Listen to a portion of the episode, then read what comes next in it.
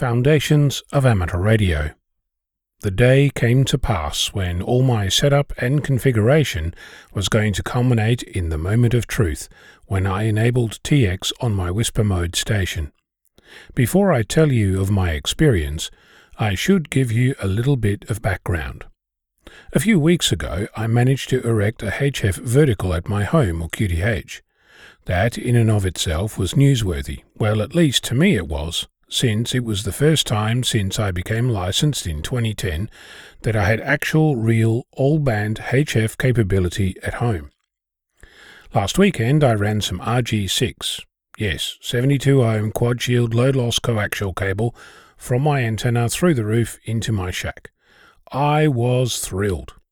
Immediately set about getting my HF station up and running.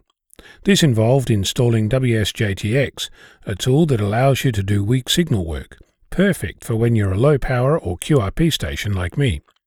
I've previously reported using WSPR Weak Signal Propagation Reporter on a Raspberry Pi and a dongle, but this time I was using my Yaesu FT857D. Reports were coming in thick and fast, managed to hear stations on all the bands I'm allowed on, 80 metres, 40 metres, 15 metres, 10 metres, 2 metres, and 70 centimetres. Managed to make it report online and update the various maps around the place. Brilliant. Now I wanted to do the next thing transmit and see who could hear me and how far my beautiful call sign might travel on 5 watts. So, after some abortive attempts, I configured the levels correctly, made sure that my antenna coupler and SG237 was tuned, and hit Enable TX on the screen of my computer. Dutifully, my computer did what was expected, turned on the transmitter, and happily made the fan run on my radio for two minutes at a time.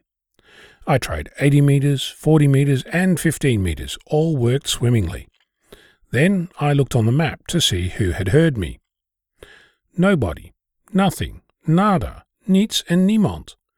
I could hear November 8 Victor India Mike using 5 watts, 18,649 kilometers away. But nobody could hear me. Not even the station Victor Kilo 6 Charlie Quebec, who is 9 kilometers from me. So what's going on? Turns out that I'm not using a, quote, standard, quote, call sign.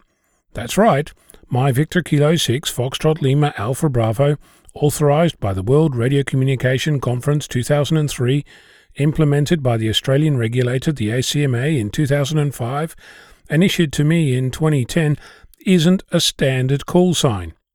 Seems that the deal breaker is the four letter suffix, Foxtrot Lima Alpha Bravo. That's killing my attempts at making contact. Now, I know that there are moves underway, not quite sure what stage they're at, to allow Australian amateurs to apply for any three letter suffix, and keep that regardless of their license level. But that to me doesn't really solve the underlying issue, where a perfectly legal call sign isn't allowed to be used by one of the most popular modes today. I've lodged a bug report on the WSJTX mailing list, but to accommodate this call sign will probably require a fundamental change in the way the WSPR mode and likely several other JT modes will work. Not to mention the databases, the maps, API calls, and other fun things like logging. Technically, I could have figured this out back in September 2019 when I was first allowed to use digital modes with my license. But I didn't have an antenna then.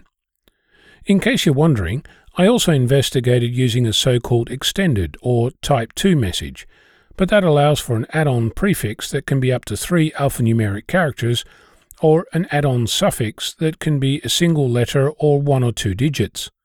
I could use something like Victor Kilo 6 Foxtrot Lima Alpha stroke Bravo, but I'm sure that the owner of Victor Kilo 6 Foxtrot Lima Alpha would be upset, and using Victor Kilo 6 stroke Foxtrot 0 Lima Alpha Bravo might have a French amateur yell merde at me when they spot their call sign being transmitted from VK6.